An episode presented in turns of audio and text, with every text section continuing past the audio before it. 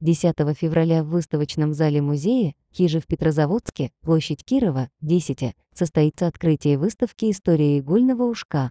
Экспозиция посвящена истории швейного дела с древних времен до наших дней.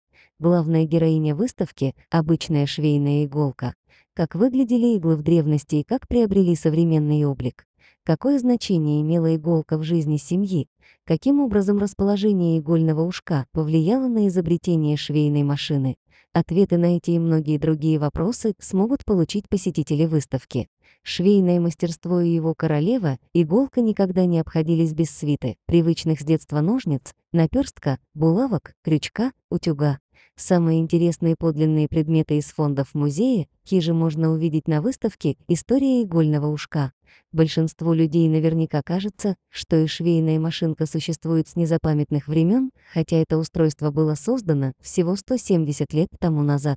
Изобретение швейной машины не только облегчило труд швей, вышивальщиц и портных, но и существенно повлияло на культуру человечества, эстетику и конструкцию одежды.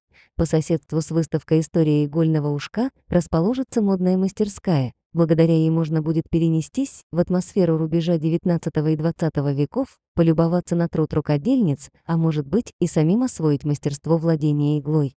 Выставка рассчитана на широкий круг посетителей. Для группового посещения предлагаются экскурсии и интерактивные программы, включающие знакомство с выставкой и занятия или мастер-класс.